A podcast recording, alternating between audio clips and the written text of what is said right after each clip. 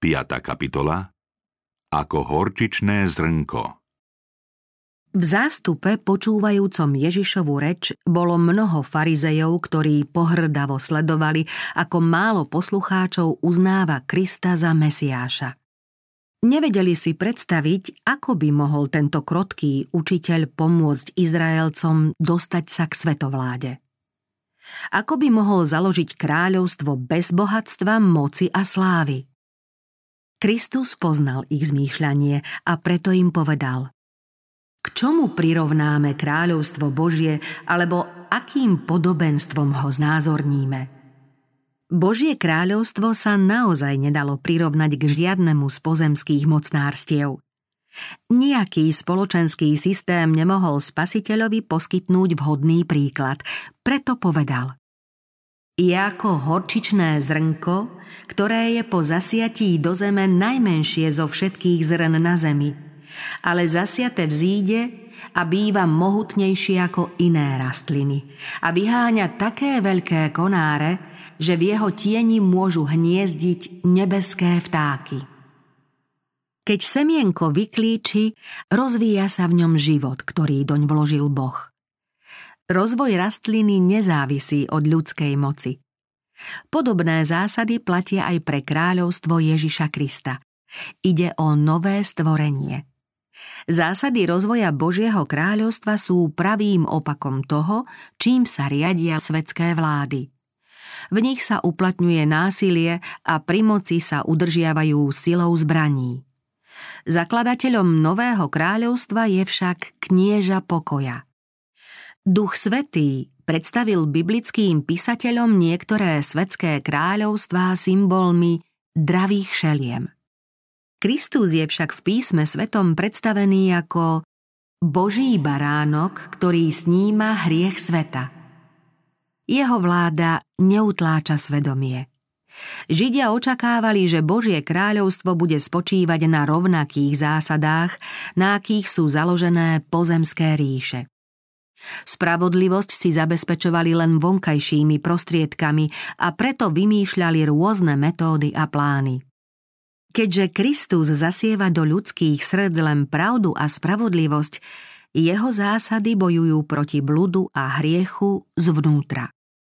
Keď rozprával toto podobenstvo, mohli poslucháči všade okolo seba vidieť horčičné kry, ktoré prevyšovali trávu i obilie a zvoľna sa pohybovali vo vetre. V ich vetvách hniezdilo spevavé vtáctvo. Z drobného semienka sa vyvinul mohutný ker.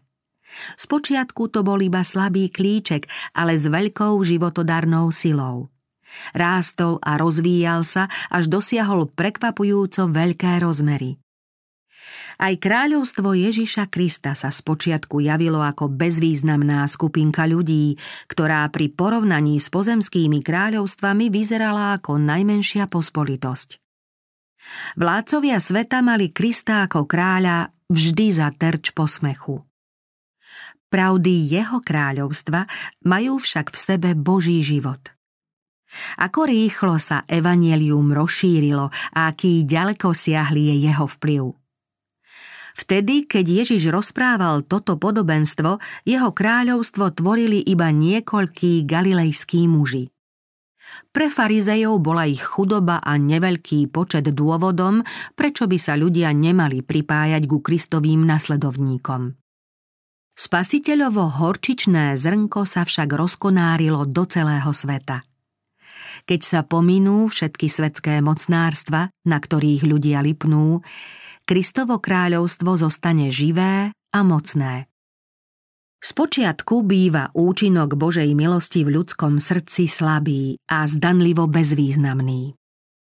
Človek počuje Božie slovo, vnútro mu osvieti lúč svetla, začne v ňom pôsobiť a vzniká nový život.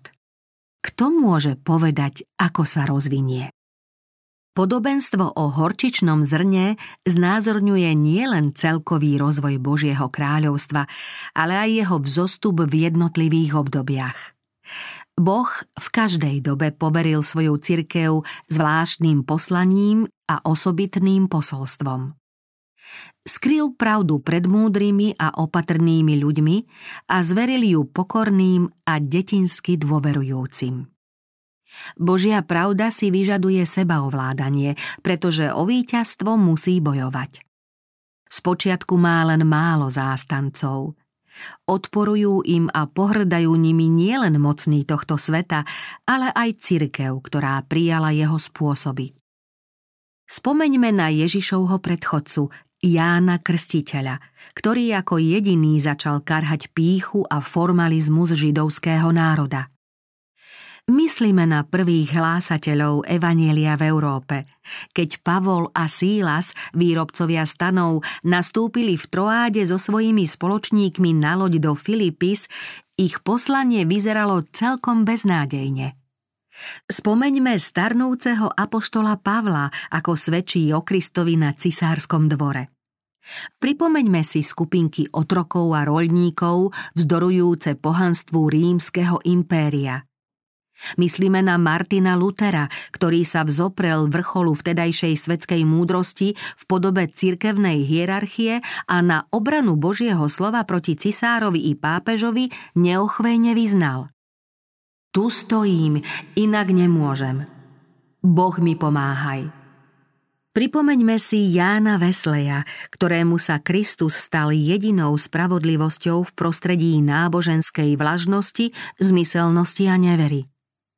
Zamyslíme sa nad jeho túžbou oznámiť pohanskému svetu posolstvo o láske Ježiša Krista, na čo dostal odpoveď od cirkevného hodnostára: Len pokojne sedte, mladý muž.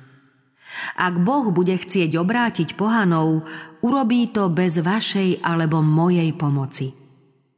Poprední náboženskí vodcovia našej doby vychvaľujú tých, čo pred stáročiami rozsievali semienko Božej pravdy a stavajú im pomníky. Neodvracajú sa však mnohí z nich od ich diela a nepošliapavajú výhonky, ktoré stále vyrastajú zo semienka zasiatého priekopníkmi. Aj dnes počuť dávnu výhovorku: My vieme, že k Mojžišovi hovoril Boh, ale o tomto nevieme, ani odkiaľ je. Ako predtým, tak ani teraz nevidíme, že by posolstvo prednešok hlásala cirkevná vrchnosť. Skôr ho zvestujú tí, čo si vieru v Božie slovo zachovali napriek všeobecne rozšírenému vzdelaniu a múdrosti sveta. Veď sa pozrite, akí ste boli povolaní, bratia. Nie mnohí múdri podľa tela, nie mnohí mocní a nie mnohí urodzení. Avšak bláznivé vo svete vyvolil si Boh, aby zahambil múdrych. A slabé vo svete vyvolil si Boh, aby zahambil mocných. Neurodzené vo svete a opovrhované vyvolil si Boh. Nejestvujúce vyvolil si, aby zmaril to, čo je. Aby sa vaša viera nezakladala na múdrosti ľudskej, ale na moci Božej. Podobenstvo o horčičnom zrnku sa má nakoniec víťazne naplniť v poslednej generácii ľudstva.